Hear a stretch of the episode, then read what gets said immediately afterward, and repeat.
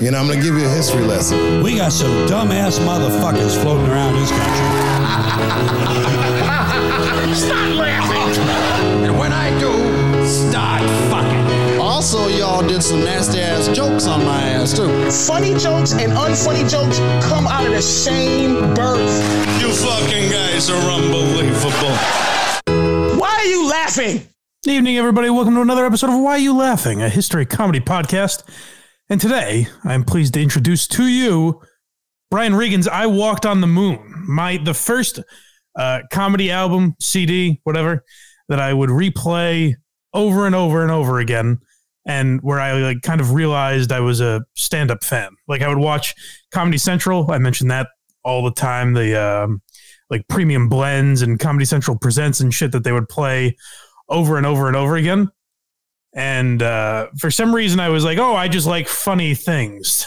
and then when I uh, a buddy, uh, actually my older brother's friend, um, gave me, he was just done using it, and he was playing in his car once, and I was laughing, and he gave me "I Walked on the Moon."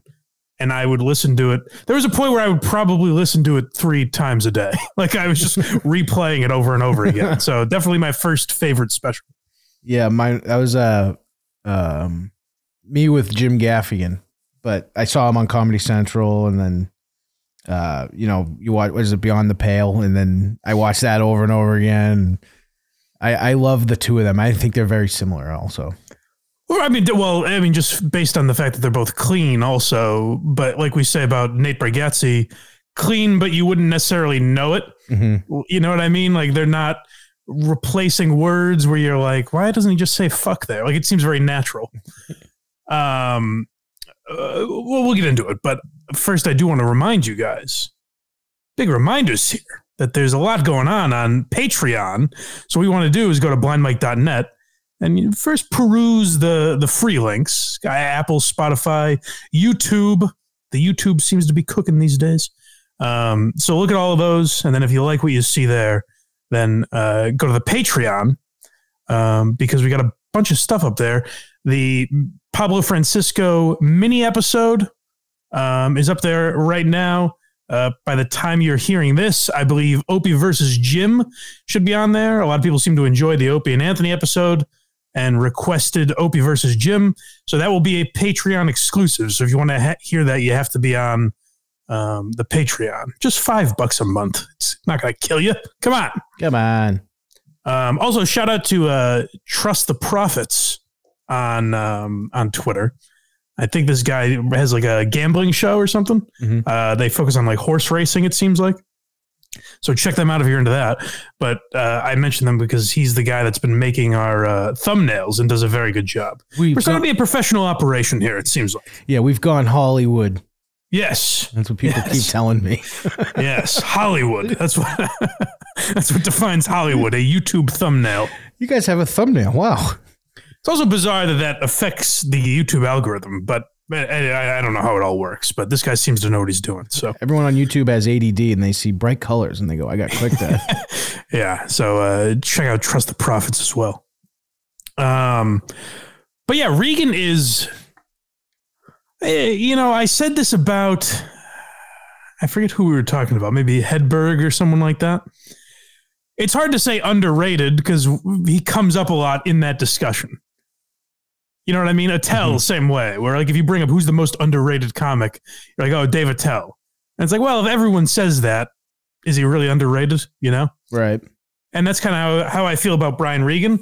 But it is very weird. Like you know, we we did the uh, uh, about a year ago. We did it, the is Jerry Seinfeld funny episode, which uh, of course the answer ultimately is yes. But I don't think he's one of the greatest stand-ups of all time. Where I would say Regan, you could make an argument is kind of in that discussion, or at least one of the best stand-ups of his generation, and I think is a far better, far funnier stand-up than Seinfeld. Yeah. Seinfeld, his impact on comedy was showing you you could do more than comedy, maybe. But right, having the greatest show of all time. yeah. But it's weird that Regan never see, and maybe he has stuff that failed that I don't know about. Doesn't he have a show called like Louder Milk or something? Yeah, he did some sketch show on Netflix a few years ago that I don't think really took off. Um, so, like I said, maybe he's had stuff fail, but it seems like a guy who got popular in the you know late '90s, early 2000s. It's weird that they never found like a sitcom or something for him. But he's a guy, much like a Attell, that really made his bones in stand up. Like you know him as a stand up and uh, nothing else really, you know? And that's, he seems, I don't know if he's content with that or not. The one funny thing that I do always hear about Regan is uh, that he's a much darker person off stage. Oh yeah, if you listen to him on podcasts, he'll swear and stuff. He's not like he's not exactly the same. I would say they would do. Uh, he used to go on Opie and Anthony all the time when they were on uh, WNEW, and they would talk about that. They would say, like, you know, get a few uh, drinks in Regan, and he's a completely different guy. And Anthony would do the impression and go, "Here's what I think about the juice." That Regan voice, but. Yeah, so I don't know if we'll do a Brian Regan dedicated episode. I'd have to like I don't know. I know hardly any. I know he lives in Nevada. That's all about all I know about the guy. So I'd have to you know do some research and see if there's a full episode there. But I figured a good Brian Regan episode would be um, the like I said the first comedy album that I really enjoyed. I Walked on the Moon. Um, so let's just get into it. We'll talk more about it as it goes along, but uh, let's hear the opener. there it is. Oh, I should I should mention by the way, uh, this came out in 2004, Yes. and uh, it was this was a DVD as well. But uh, I, me and Craig had his timeline all fucked up because epitome. I think epitome of hyperbole is probably his most well known album. Mhm. And the big yellow one is the sun bit, which is like his, you know, hot pockets or the machine bit that people yell out for. Uh, I we think that was on Brian Regan live in '97. Uh, but Regan's the kind of guy, sort of like the run that Louis had with Shameless, Hilarious, and Chewed Up, where he put out enough stuff in a, a short time period where you're all you're confused about which one's which. You know, Right. I think Burr had a similar run like that too in the early 2010s. Yeah, because I thought I thought the big yellow one was the sun was on standing up, but which was much later. Yeah. which was after this special. And bef- And he doesn't get enough credit. Uh, me and Craig were talking about this before the show. Right now, everyone's talking about Louis just did a live stream on his um, on his website from Madison Square Garden. Mhm. Live streamed uh, like his full hour, and Chris Rock is doing that for Netflix in uh, I think coming up in March, if I'm not mistaken. yes. and uh, everyone's like, "Wow, this is revolutionary." And I guess because it's on streaming services, that's the difference where it stands out. But Regan did this years, five or six years ago on Comedy Central. He did a live special, Right. And it was great. And it was just at the time where people stopped watching Comedy Central, so no one gave a It fuck. was right at the end of their their At almost the like end of their glorious run, yeah. well, they had a glorious run, then it went away for a minute, then it kind of came back, and that's when uh, this was, and then it was gone again, and never Yeah. going to be the same. All right, let's uh, get into "I Walked on the Moon" here. I appreciate that. Thank you, man. Feels great. I'm feeling good. I, I actually just recently had to go to the emergency room, though, and I had some stomach virus thing. I almost called an ambulance. It's weird, even considering calling an ambulance for yourself. You know, you call ambulances for other people, right? What are you supposed to say about yourself? Can you come get me? yeah, I don't feel so good.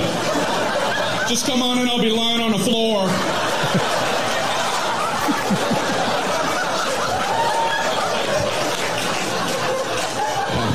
Just looking at the phone going, I don't know how to do this. I don't know what to do. It was at night, so I drove myself to the emergency room. That's a nice relaxing drive. no, after you. merge, everybody, merge. I'm only imploding.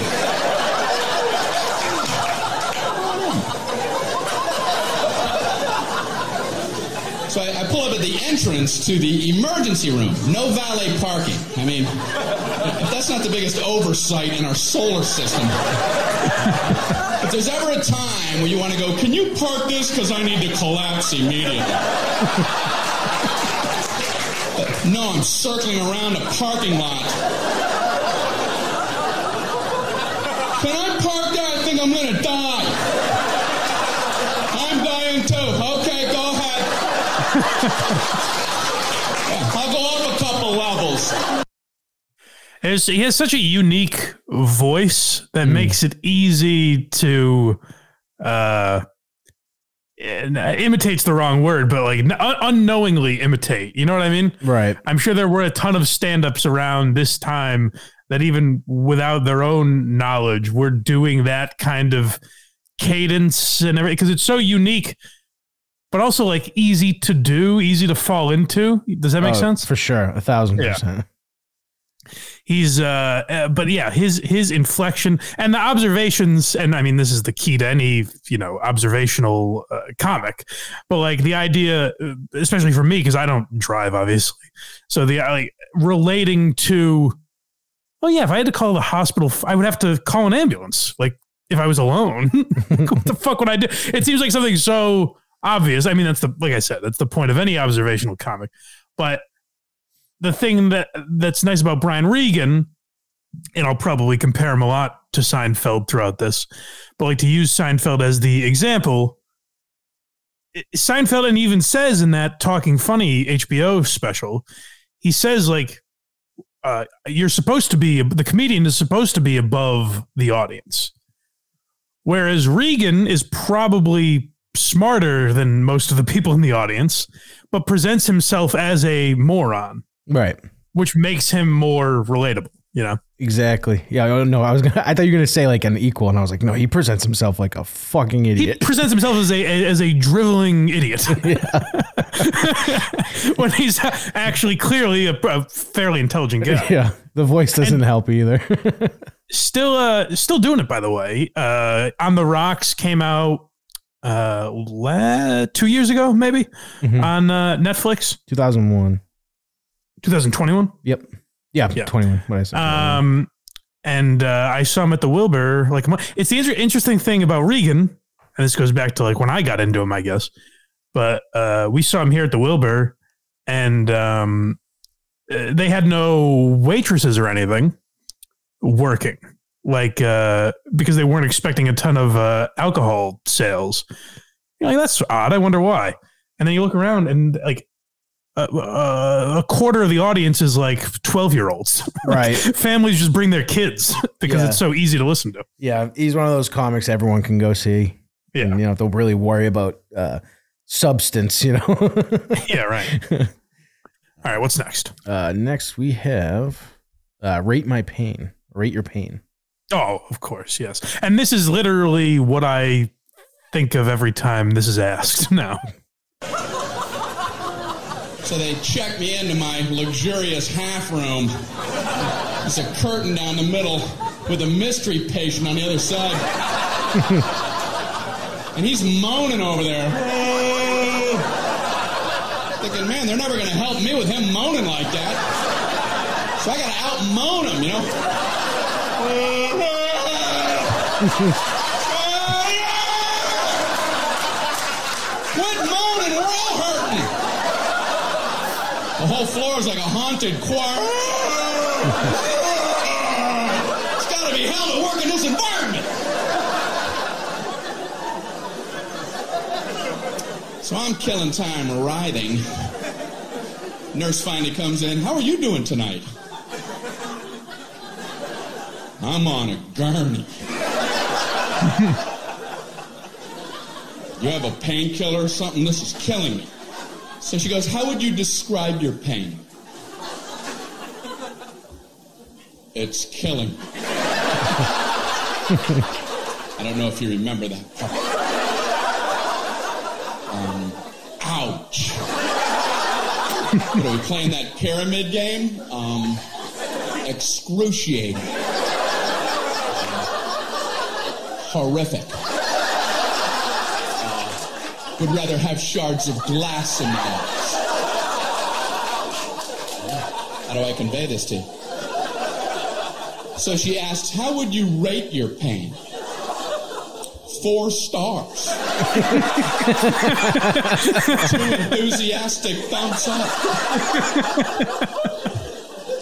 She goes, How would you rate it on a scale of 1 to 10, with 10 being the worst? Well, you know, saying a low number isn't going to help you. Oh, I'm a 2. Maybe the high ones. You could give me a baby aspirin and cut it in half. Maybe a Flintstone vitamin and I'll be out of your hair. You can go 10 to all the threes and fours and such. Anyone saying such ridiculous numbers.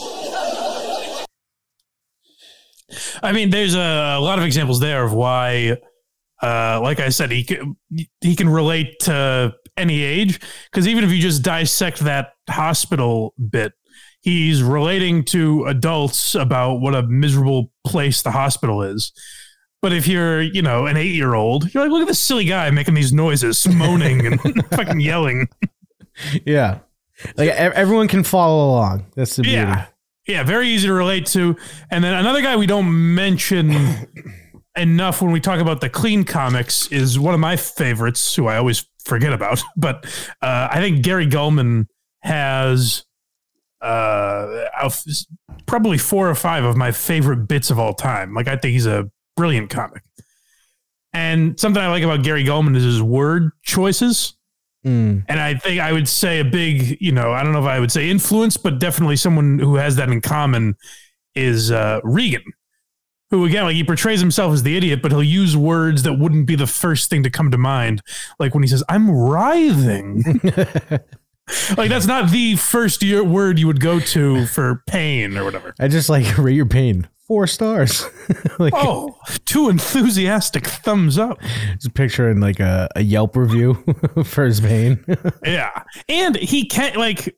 Uh, that's the other thing is he masks this like sarcasm and disdain for society. hmm You know what I mean? Like you wouldn't think of him as a as a wise ass or a sarcastic guy, but he clearly is. He just masks it in like I'm the idiot here and all the you know the kind of uh like I said um uh frills around it, I guess. Right. Uh, by the way, I think the comment we got on the last one of these we did, which I thought was funny, just the album reviews, is like someone that probably didn't hear the first one we did, like didn't listen to the uh, Eddie Murphy Delirious, so they didn't know what it was going to be, Mhm. and uh, they were like, "You have an hour and a half discussion about Patrice O'Neal's hour long special," and I was like, "Well, yeah, kind of, I guess." So. Basically, we're just having fun, guy. Yeah, yeah, we're, we're I'm remembering my childhood, you know. Yeah. Yeah, the, the first one we did was uh, Dice. Oh, of course, that was the first episode. Yeah. yeah, that's right. Yeah. yeah. Uh, this is I'm an eight. So I said, I, I guess I'm an eight. She goes, oh, okay, I'll be back. I'm like, oh, I blew it, man. I ain't getting nothing with eight.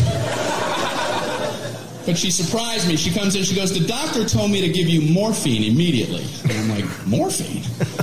That's what they gave the guy in Saving Private Ryan right before he died. Like, okay, I'm a, I'm a four. I'm a zero. I'm a negative 11 teen.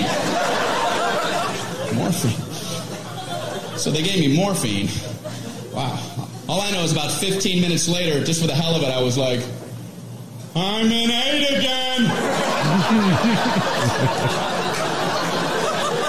Guess who's an eight?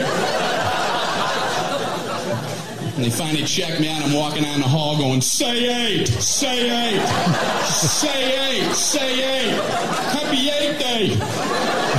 Did you get some eight? Did, did you get any eight? And that's what you talk about uh, being clean but not noticing it. Mm-hmm. That that bit I think is what people mean. Where what he's talking about there is wanting to get fucked up on morphine. Right. Right. just wants to be zooted out of his mind. Yeah. But it, it's not presented that way. It's presented in a clean fashion. The same way, you know, Seinfeld was able to do an entire episode about jerking off right. without I mean, clearly you know what it's that it's about, but they never say masturbation, jerking off, do the hand motion. There's nothing crass about it really, but you know what Yeah. they're trying to convey to you. Yeah, you know? they'll, they'll be like, "I'm out," and you're like, "Oh, they were just jerking off." and that's the one, that's the one thing I think Seinfeld has a point on is like I don't think clean comedy is any funnier than dirty comedy or vice versa, but it is harder for sure. yeah, Just just by in its nature, you're limiting yourself on what you can say. Right. And then if you go over the top, dirty, uh, oftentimes to me it comes across like uh, almost like uh, uh, like a crutch or something. Like it's not you being funny; you're just saying a word no one was expecting. That's brutal Yeah, and I think uh, early Jim Norton is victim of that. for sure. where he's For like, sure. let me just bring up rape, you know? And I think he evolved over time. But yeah, that's what a lot of, um, that's what, when we talk about shit not holding up from the 90s. Howard Stern, there was a ton of Howard Stern stuff like that, Right. where it's like, well, they're just saying ass and tits. There's no, there's no punchline. I, you know what I mean? Like, there's nothing inherently funny about this. It wasn't until Howard started uh, making fun of the blacks that uh, he, that it really meant something. That was Daniel Carver. You're mistaken. Right, right. right. Um, all right. Uh, next, we got prevention. Oh, okay. He's a good doctor, I think, you know. I told him I get heartburn sometimes, so he goes and gets me a list of things that cause heartburn. I'm looking at the list and I'm like, I already know this. I know how to get it. That's like going into the hospital with a cannonball wound and they show you a list. Here's how you get cannonball wounds.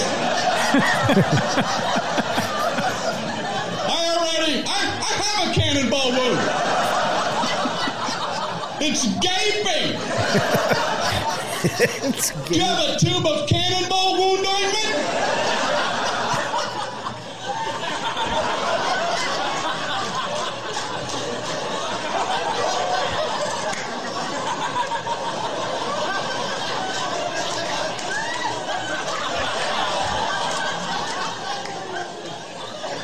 Number one, do not stand directly in front of a cannon. How true that is. I don't know why his voice always reminded me a little of Will Ferrell for some reason. I don't know if you pick up on that at all. Uh, from uh, SNL. Yeah, a little bit. Yeah. I can see that. Um, but you know, we all, we talk about influences, and we've already mentioned a few. But one I think of a lot. There's definitely a lot of similarities. I mean, A, they're both clean and like family friendly. But Sebastian Maniscalco with the bill, you can hear there's shit Brian Regan is doing physically there that the audience is reacting to Mhm. and that's Maniscalco's whole thing. Like any Sebastian fan, if you so like, because I'm not, I wouldn't say I'm a fan necessarily. I just it's not for me. Mhm. And people are like, well, because I'm blind, so people are like, you know, that makes sense. Very visual. and so it's like there is something about, and you know, it's hard to knock Sebastian because he sells out arenas all over the place. Right. He'll do a So whole there's obviously some of at what he's Madison doing. Square Garden. Yeah. And so, but I think Regan is just a guy who perfected both of those, where what he's saying and the observations he's making are kind of unique and, and very funny. Um, and were copied a lot, by the way. I think Regan's kind of a victim of that too, where a lot of the subjects or a lot of his takes on things were kind of stolen throughout the years and not stolen in the way we've talked about in other episodes. I just mean like Brian Regan broke you know, cracked the safe on an observation. And then a lot of people did bits in the same vein. You get what I'm saying? Yeah, like uh, I don't know who came first with it, but like uh, Gaffigan's uh, audience member voice, Right. uh, or uh, even um, um, Mencia's like dirt dirt voice is basically Regan's I would I would even go back to Dice when he does the woman. Oh, yeah, Dice. yeah, yeah, yeah, exactly. Yeah, so there's a I mean, like I said, that's that's not theft in the way that uh Right. That we've talked about in the way that uh, Denis Leary does it, but it is like you know Brian Regan. I think cracked a lot of molds, and then other people benefited from what he discovered. For sure, a thousand percent. Um, next, we got uh, Fig Newtons. this I, I'm this is a fun. It's a funny example of how memory works. If you said, "Oh, I love Brian Regan's cookie bit," I would have been like, "Oh," or he talks about Oreos in this. I just completely and I thought Fig Newtons was a different bit because I remember him saying Fig Newtons, and I remember him saying by the sleeve, but I thought they were two separate bits. But uh, let's hear it. Oh, so my doctor, he told me to watch what I'm eating, told me to read food labels. I'm in the store reading the Fig Newtons label. I've always liked Fig Newtons. I'm trying to see if it's okay to eat them, and everything looked fine, the fat content, everything. I looked at the serving size, two cookies. Who the hell eats two cookies? I ate Fig Newtons by the sleeve. Two sleeves is a serving size. I open them both and eat them like a tree chipper. Fig Newton shavings coming off the side.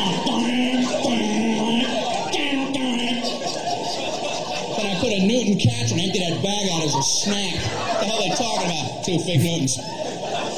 With the size of a postage stamp. You want another one? Oh, I don't know. I've already had two whole entire Fig Newtons. Maybe I could try to muscle one more down, but I don't think I'm gonna. Mmm, boy, I'm stuffed with the raptors. They're nuts. We got an ER here. We got a three Fig Newton eater. How many did he? What is he, nuts? Doesn't he read? doesn't doesn't he read is something I quote all the time too, and that for some reason is the bit every time I, that I think of every time I see Oreos. I have no idea why. And What is he nuts? and again, going back to facial expressions and like physical comedy, his reaction. Well, again, you can hear it, which he's great at. Um, and we heard Steve Martin talk about this in the episode a few weeks ago, where he's like, um, he was talking about the albums, uh, uh, Steve Martin's album selling, and someone passed on them because they're like, hey, he's too visual a comic. But what happened was when he actually put the albums out, is people got the joke and then were like, I want to know what is getting that reaction. Because obviously they're reacting to some expression. I want to go to his live show and see it. So it almost works doubly better for him. right. They pay for it and then go see it again. Yeah, right. And so Regan's got that where it's like, oh, I wonder what they're laughing at there if you're just listening to it. um but yeah, 20 years later, people will still um not even knowing who Brian Regan is will still be like, Can you believe a serving size of whatever cookies is two cookies? And it's like, yeah, Brian Regan broke that news like 20 years ago. um, but yeah, that, I, I think that's the thing I love about him, and it, uh, it's where I push back when people are like, "Oh, this guy talks about airplanes and shit like that," which we'll hear Regan do, I think, later. But it's like, I don't think there's a topic that's hack. You know, even like uh, when oh, we're gonna get uh, stricken on YouTube if I say this wrong. Hold on, let me think. Um, a, a lot of people are starting their specials with the thing that happened three years ago that we all stayed inside for. I don't want the blue mark on Spotify, so I'll say it that way. But like a lot of people, um, like when we brought up Renan Hirschberg's special, a lot of people will talk about that issue. I think Renan had a very funny, kind of unique take on it, which makes it different. So I don't think there's a hack topic to bring up, like, oh, this guy just talks about food and the doctor and the airport. It's like, yeah, but he's doing something that Paul Reiser could, was never able to do, you know?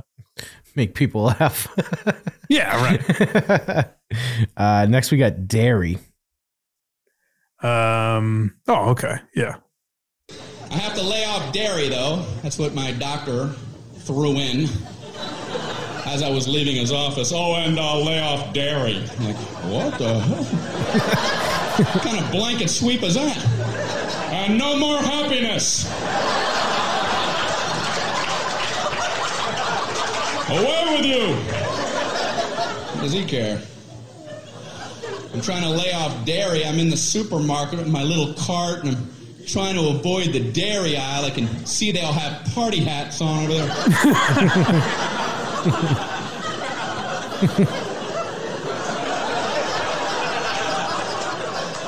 I'm in the juice aisle, slooped over with juice people.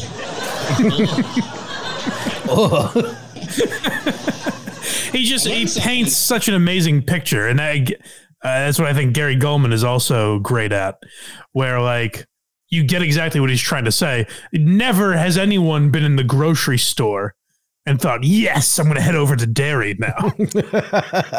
but you also completely get what he means, and the visual is hilarious.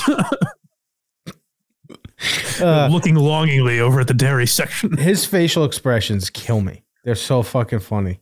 Yeah. Um, And that's what uh that's what people love about Maniscalco. It's like we're naming all these guys. Gary Gulman is another Regan example where it's like I think Brian Regan and Gary Gulman are so much funnier than a lot of the guys that have taken influence from them.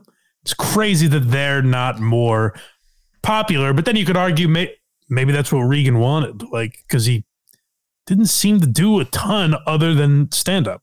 the beauty of this special too is he makes it all sound like it just happened in a day. Yeah, and he, Andy's great at uh I noticed this about Bargatze's last special. He's great at uh, giving it kind of a through line that makes it seem like this is all related. Right. Like Right. he's like, you know, I just want I want to talk about food, the doctor, uh airplanes and uh you know, pop tarts. but he makes it se- it all seems related because he he kind of puts it in a box of like him going through his life basically. um, I'll finish this. Uh, da- this is still dairy. Oh, okay. juice aisle, and that is I don't know what's going on with cranberries, but they're getting in all the other juices. Whoever the salesman is for cranberries does a great job. He's showing up everywhere. Hey, what do you got? Apples? Put some cranberries in them. We'll call it cran apple. Go 50 50. What do you got? Grapes? How about cran grape? What do you got? Mangoes? Cran mango. What do you got? Pork chops? Cran chops. Why don't you back off, cran man? Why don't you take your sales trophy and have a vacation? have a vacation. If only go back and listen to the Ron and Fez episode if you don't get this reference. But if only Fez Whatley had that in his memory, in his holster, when he brought up the, during the Great Blueberry incident. Oh, I know. He could have just gone into a rant about cranberries. Would have been perfect. Oh, that would have been funny. What's next? uh, Pop Tarts. Uh, this to me, uh, no. I, again, I, like I said, Big Yellow One in the Sun is the one that everyone references. Yep. the Pop Tarts bit I think is referenced most in like life. It's another one where again I'll hear people unironically doing it, where they talk about um, on a stuff on a Pop Tart box or what- or you know whatever the uh, frozen food item might be. Uh, but let's hear it first. My doctor also told me to, uh, you know, eat more fruit. So I was, had some Pop Tarts this morning. nice thin layer in there. You ever look at a Pop Tarts box? They have directions on there. Can, can there be a simpler food item than Pop Tarts? Like if the directions weren't on there, would somebody, what the? How do I get that goodness in me?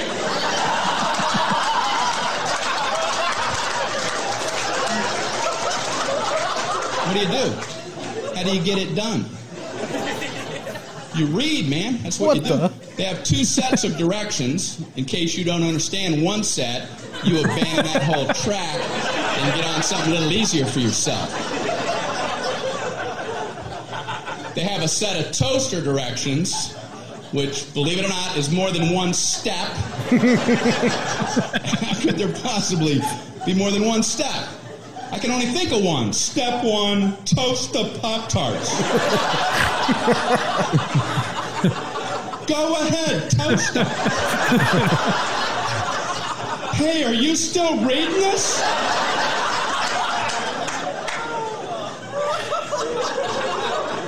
But they've managed to break them into smaller increments. These are some of the actual steps. I would love to be in the room watching somebody who has to consult these toaster steps. Okay, number one, remove pastry from pouch.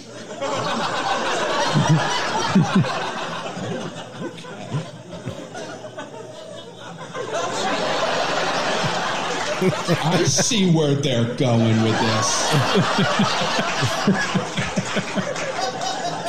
We're banging on all cylinders now. Number two, insert pastry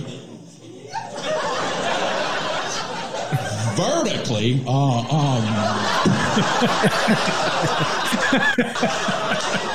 They're reading toaster direction. You're going to throw the vertical concept at them?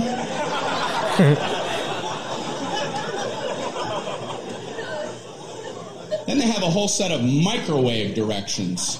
That just blew me away that you could actually microwave a Pop Tart. I mean, how long does it take to toast a Pop Tart? A minute? If you want them dark? People don't have that kind of time. Listen, if you need to zap fry your Pop Tarts before you head out the door, you might want to loosen up your schedule.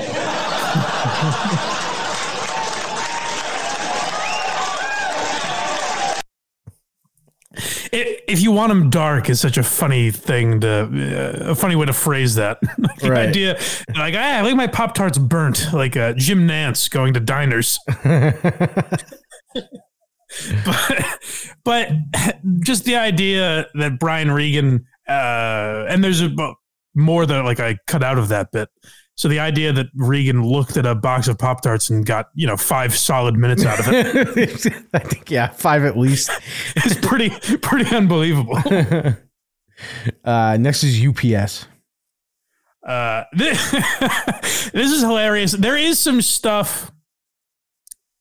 Uh, like they say, uh, I, we probably said this in the Seinfeld episode.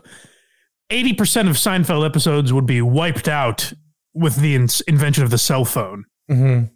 So there is some stuff in Regan's stand up. Like if you're a kid now, you're probably like, what the fuck is he talking about? so there are some things like just technology has, uh, you know, avoided these obstacles. But I, I still think this holds up and is uh, very funny. We just moved. Um, I called UPS to ask them to help out with some boxes. And you know, they're a good service, but you have to have information ready about your boxes before you even call them. I had no idea. I called them up. Yeah, I have uh, 10 boxes. If you come pick them up. We need to know the weight and the girth. Okay, goodbye.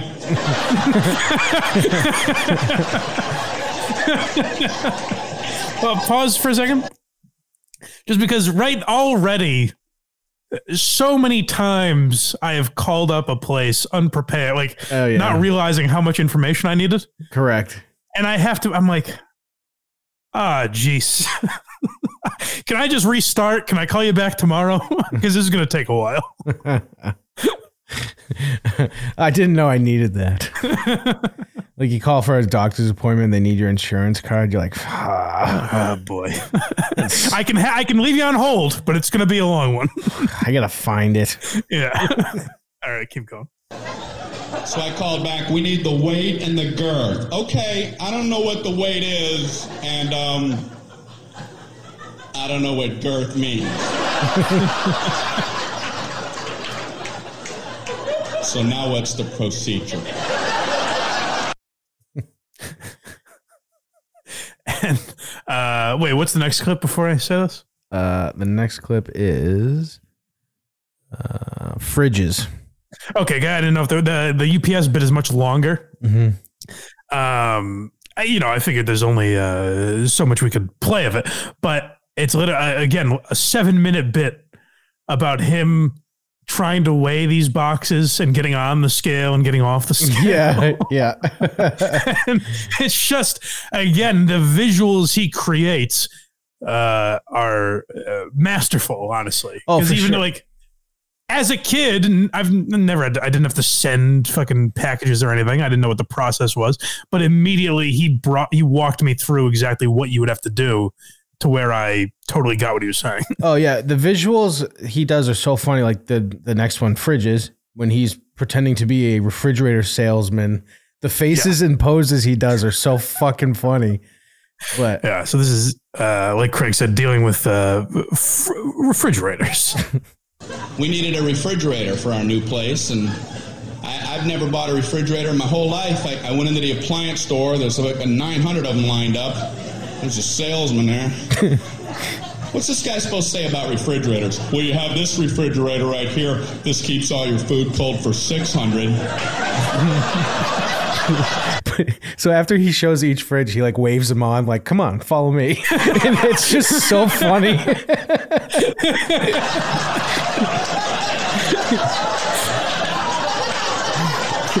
You've got this refrigerator. This keeps all your food cold for 800. He's just waving them on. right this way. Check this out. 1400 keeps all your food cold.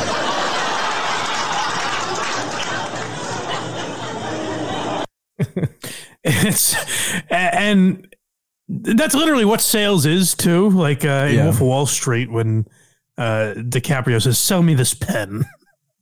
but essentially, what Jordan Belfort is saying there is like, "Bullshit me here," you know. So the idea, like, it's very true that there's some poor sap at at this time at a Sears or something that is like, I gotta. What do I make up about this fucking refrigerator that sets it apart from the cheaper one? yeah, exactly. I will last longer. And I think Craig had a good observation earlier too, where that I don't even know if I really uh, realized it.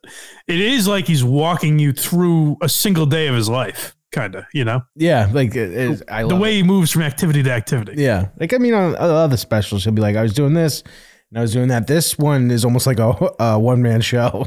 So on the rocks, uh, his Netflix special is, I think, uh, on par with anything else he's done. Like I think it's very good, and it's interesting. He talks about having OCD, and he does it in a hilarious way, obviously. Um, but he goes through kind of like finding out he has OCD and all of that. And he was on Rogan promoting it, and he's like, "Yeah, you know, like." uh it, it, it was tough for me to decide whether I should like be that open about my life. so, like I said, there's a, I don't know a lot about Brian Regan, and just the fact that he had OCD is like, ah, do I admit this on stage? You know? Well, people look at me different. Yeah. So, I mean, it just goes to show you there is like. There are a lot of different ways, like you know, everyone tries to make a, a set of rules for like what's funny and how to be funny and all of that.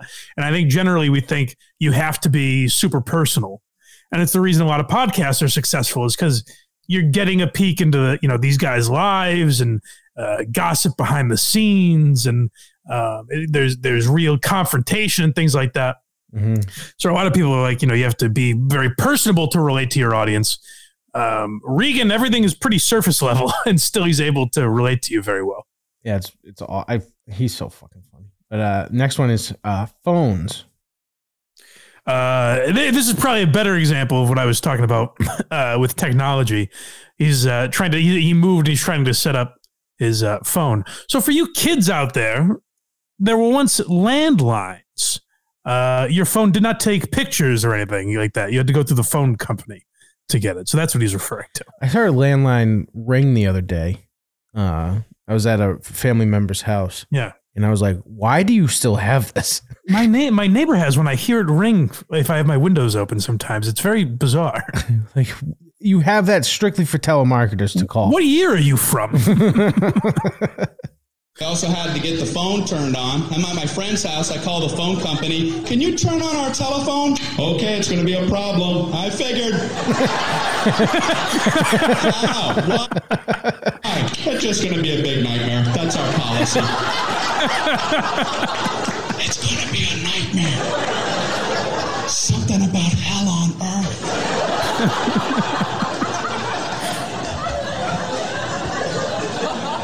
It's different than I thought. I didn't know how it worked, so I asked him, How does that work? Do we have to wait in our home for a few days for the phone people to come out? No, we do it differently now. We can just flip the switch from right here. Oh, great. Can you go ahead and flip it? We're going to flip it next Thursday.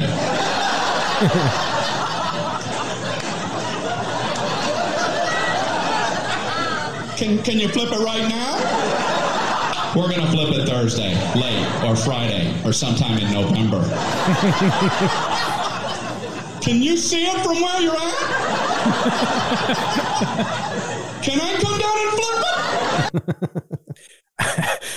it? Like uh, I've moved a bunch since I've lived out here, um, and so every time I move, I think of that with like turning on electricity or whatever. Like, why is why does this have to be a thing? Especially not twenty years later after this uh, DVD came out. Like twenty years later, it's still a thing where it's like, eh, we're just gonna make you work for it, you know. It's gonna be a nightmare. I figured. He's just accepting, which is again like it's very you know subtle and well done, but it is like a commentary on how we've all accepted it. Like we're like, yeah, no, I figured. Don't worry about it. Obviously. uh, next is confirmation codes. Um, yeah, this was probably. I was gonna say it was probably more uh, prevalent back in the day, but I did hear. So my girlfriend is not from this country, and her name is a bit hard to spell. I think I told this story on Blind Mike Project once, but I was listening to her. You go like you know S T F whatever, Mm-hmm. and uh, I, like obviously the person on the other end is like getting it wrong, you know. Yeah. So you said F D S, and then she's like, no, no, no, and then she's going back and forth for ten minutes, and then like, if this were act to pull off this acting job, you would need Meryl Streep, because the her voice just starts to subtly. No, I I said S T. Like slowly starts like she's just been broken after repeating this four thousand times. yeah, I remember this story. she starts to well up. So it is a it's an exhausting process that people have to go through to say letters over the phone sometimes. My my wife still does that too. She does not cry while doing it, but she'll say she'll do exactly what he does, like D as in dog. He's like, oh, Yes. yeah, right. oh. Oh well, that's so. Like I said, English isn't her first language, so sometimes you know D is in dog. She's like D is in. Ah, Christ. D as in desk. Just, what was that mask?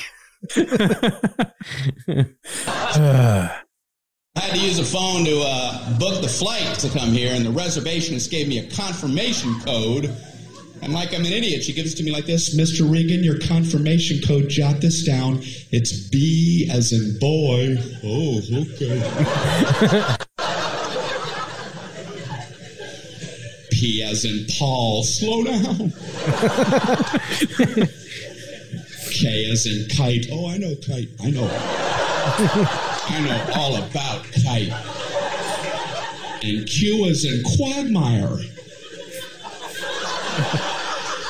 Give me another word.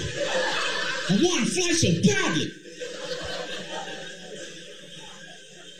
I called back to confirm the flight. She wanted to know the confirmation code. I don't know about you, but I feel like an idiot trying to quickly come up with words for letters and I'm panicking on the phone. Oh, the uh, confirmation code, it's uh, B as in, uh, um, oh man, uh, baked beans.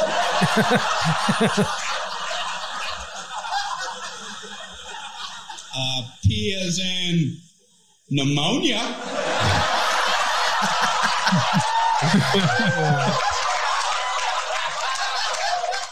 uh, K as in Gaddafi. Q as in Gaddafi.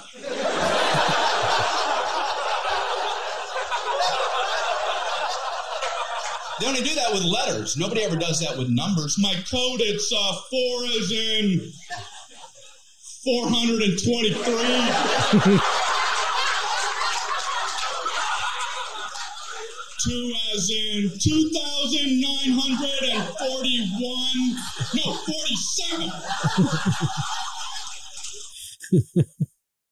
I, I- and I'll have that. I wish I knew um, what is like the uh, the military, like Alpha, Beta, whatever the fuck, Mm-hmm. Alpha, Bravo. I mean, all those. Yep. I wish I just knew that because there have been instances where I'm like, K is in. I don't know. What are you? what are you going to hear? Correct. What's the best word to give the example of what I'm saying? Yeah, so just be like, uh, Alpha, Beta, Charlie, Yeah. whatever. Um. All right. What's next? Uh, next, we have uh, boarding planes. So, yeah. So this is like I said. People are like, "Oh, airplane material is hack," but not if you do it in the way Regan does. And there is a thing of like comedians are flying every week, so these are going to be the observations they come up with a lot. Mm-hmm. You know what I mean? Like this is what they're doing most in their lives. So as long as you come up with a interesting spin on it, I feel bad for the gate agents because they try to get the boarding process to run smoothly, but no one will listen to them. Don't blame them. They try, they get on the intercom. Uh, ladies and gentlemen, we're about to begin boarding. If we could ask for your cooperation, would you all please remain seated until your row has been called? Everyone, please, please remain seated. Everyone, please back away from the gate. Please back away from the gate. Somehow, by the time that comes out the speakers, it must sound like Everybody up and rush the door. everyone immediately try to squish your fat butt simultaneously in the small gate door area. Hurry! Push and shove, everyone! Push and shove! Do whatever you have to to get on board. This is the last helicopter out of Vietnam.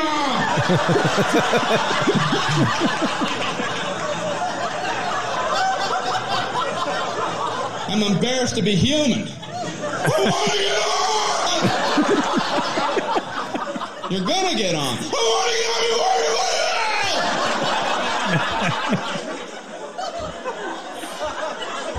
Why? I literally do this too because, uh, you know, I'm disabled, so I can get on the plane before everyone else. But I will get up like aggressively early. I'm like, not only will I be the first one on this plane, I'll be first by a. You're not going to be through security by the time I'm on the plane. You're sick of waiting. You just want to sit and be like, all right, I did it. I accomplished everything. yeah, hey, listen, Brian. They drive us to be animals. All right. I do like though that the, the thing that's nice though is he he ta he does take a different approach with the airport when he's basically talking about someone else, not even him. right.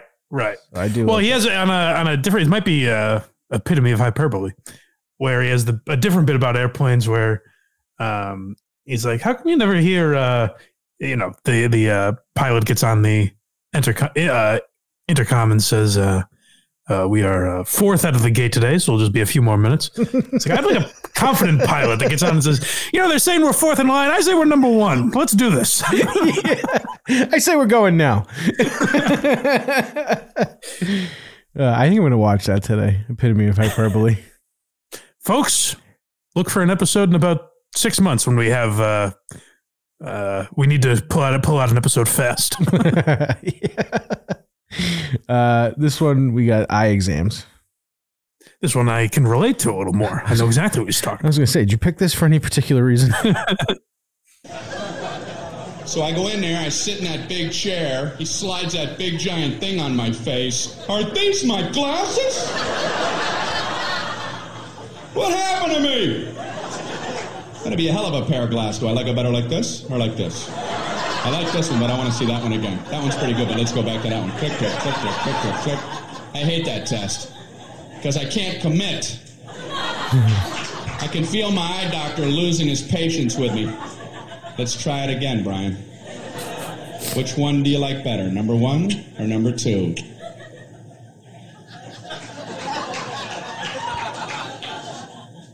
I don't like either one of those. yeah, but that wasn't the question I asked, was it? I asked you which one you like better, and I was careful to phrase it that way. so why don't you keep that in mind while we try it yet again? Which one do you like better, number one or number two? They're about the same. Well, why would I waste your time and mine by making them both the same? Did you ever stop to think about that? You ready to try it one more time? What do you want from me? Way too much pressure during that entire exam. They, they do one test every time. I don't know what they're looking for. All I know is I get an anxiety attack in the middle of the damn thing. Tell me the exact moment point A is directly over point B. Like,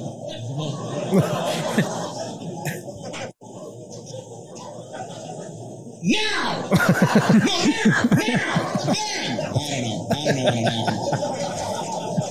I'm worried if I'm off by an eighth of a second, I'll get these big, giant Hubble coming attraction glasses. so you must have messed up that A-B test. Dead. Grand opening. What are they helping me with? My ability to watch cars pass on the highway? They pass now! And they pass now! Man, how do you do it?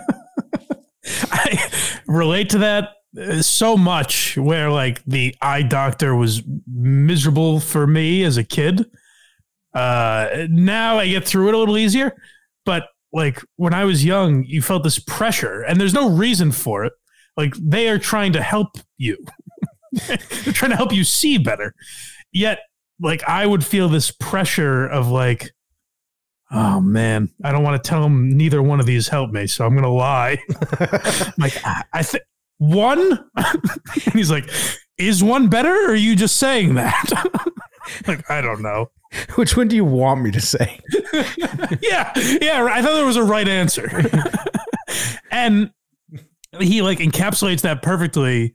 And like why I love that bit so much, and just Regan's style, I love so much because it's a much much tamer version of like you know the Archie Bunker type of syndrome. Is like Archie Bunker would never be allowed as a character now No. because we've forgotten that he's the idiot. But that was the point is that he's the idiot, although you can relate to him. And in that bit, Brian is very smart about like the doctor comes off as like the the noble hero in that little story. you know, he's like, "Do you ever think about that, Brian? Why would I waste your time and mine?"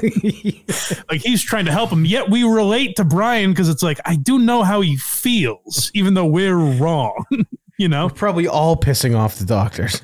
Right. Yeah. Right. Like I, I get you know both sides, but you relate to Brian because he's the uh, the sap in the situation. Uh, next, we got one uppers. Um. Oh, and this is you know I think we all know people like this. So I think we all know people like this. I think we did an episode about people like this uh, on the Blind Mike Project a couple weeks ago. We did an episode like this on Very Good Show like last week. oh well, there you go. Go listen to that, folks. Verygoodshow.org. Now let's hear Brian. I was just one upping you, that's all. So I tried to jump in with a little story. I don't want to just sit there the whole night. Right when I'm done with my story, this guy goes, That ain't nothing. Didn't mean to waste everybody's time. Telling my nothing story. Here, let Marco Polo speak. He's back with tales of adventure. That story ain't nothing. Maybe it wasn't, because I made the mistake of trying to tell a story about having only two wisdom teeth pulled, and I learned a lesson. Don't ever try to tell a two wisdom tooth story, because you ain't going nowhere. The four wisdom teeth people are going to parachute in and cut you off at the pass. Halt, halt with your two wisdom tooth tail. You will never complete one, trust me. I'm trying to tell my story. You know, I had some wisdom teeth pulled. I had um, I had two. I had four pulled. Oh, okay. no five, no nine. I had nine wisdom teeth pulled. All of mine were impacted. They were all coming upside down. The roots are wrapped around my tongue, coming out my nose. They were tusks. I was a warthog. No anesthesia. They pulled them out with pliers. I was eating corn on the cob that afternoon. Pin the blue ribbon upon his chest. that knocks the socks off of my wisdom tooth tail. Again, I know I keep saying it, but the phrasing, oh, pin a pl- blue ribbon upon his chest. because the way he speaks is uh, beautiful. But I literally have a specific buddy that I thought of, like hearing uh, when I heard this bit again, where it's like you'll spend five minutes telling a story, and you can tell he's just waiting for you to get done. And it starts, oh, that's nothing. Ah, ev- everyone knows a guy like that. And and you know they don't even mean to insult you, which is almost the more annoying thing. They're very excited to be part of it. yeah, they're like, "Oh, that's nothing." And it's like, "Oh, well, I guess I'm just a fucking asshole then. I just completely wasted my time. I should have just said, "Hey, do you have a story about this topic?" So we could get right to it. so I'm gonna talk about this. Anyone got a better story before I get right? into Yeah. it? So, so I don't feel like an idiot. I would like you to go instead of me. Actually, that's a good way to go about it. So you don't have to talk.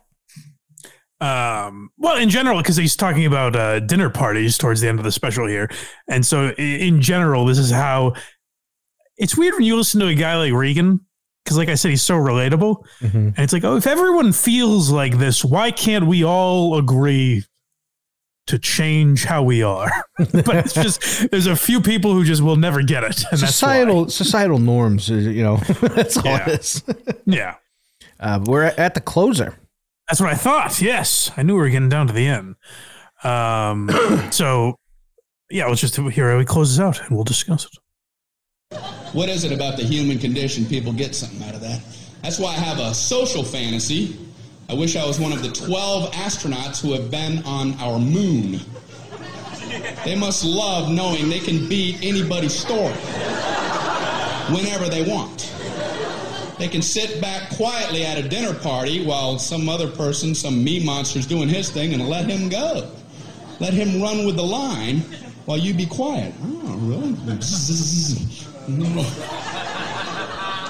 Let him have his moment. Yeah, I'm a big traveler. I have my business all. I got my own global enterprise. I got to check on. You know, driving in the autobahn because I keep a fleet of sports cars over in Zurich. You know, there's a Swiss account that I got to check out. Mount Kilimanjaro expedition might have to cancel that. You know, runways in Aspen are a lot shorter the first time you go in there. You know, the Pacific Rim Company are going to try to take that over. And global enterprise.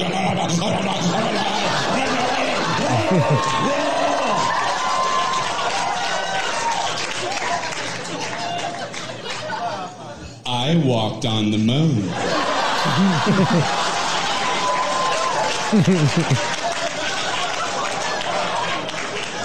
well, you have the floor, Moonwalker. you know, you mentioned driving on the Autobahn. That reminded me.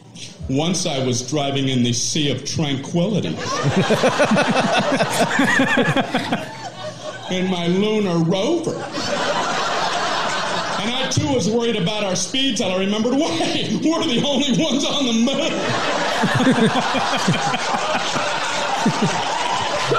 you guys are great. Thank you very much.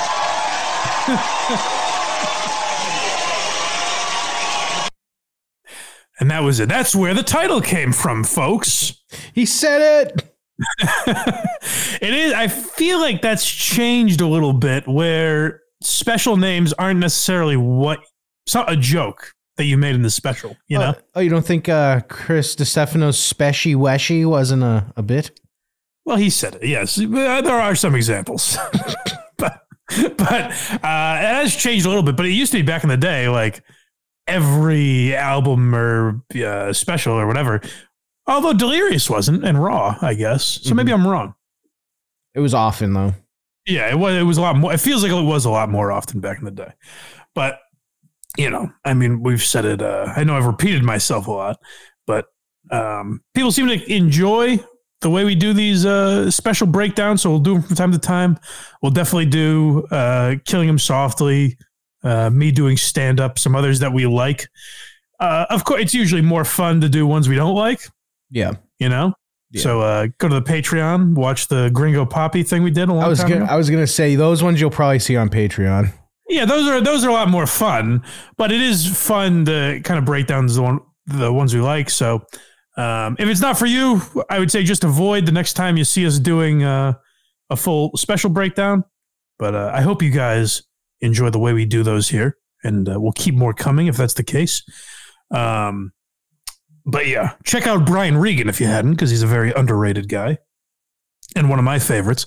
But more importantly, I would suggest you all go to blindmike.net because uh, it's a very hot item these days. It's a great know? website. Um, you can find all the free links there. And uh, if that's how you want to support us, if you'd be so kind, uh, leave some five star reviews, subscribe um, on all platforms as well as YouTube. Tap the notification bell, like, comment. All that helps the algorithm and helps us grow as a as a program. Uh, and if you want to throw a few dollars behind this thing, get on the ground floor. Say I was I was there way back before the boys really took off to the moon.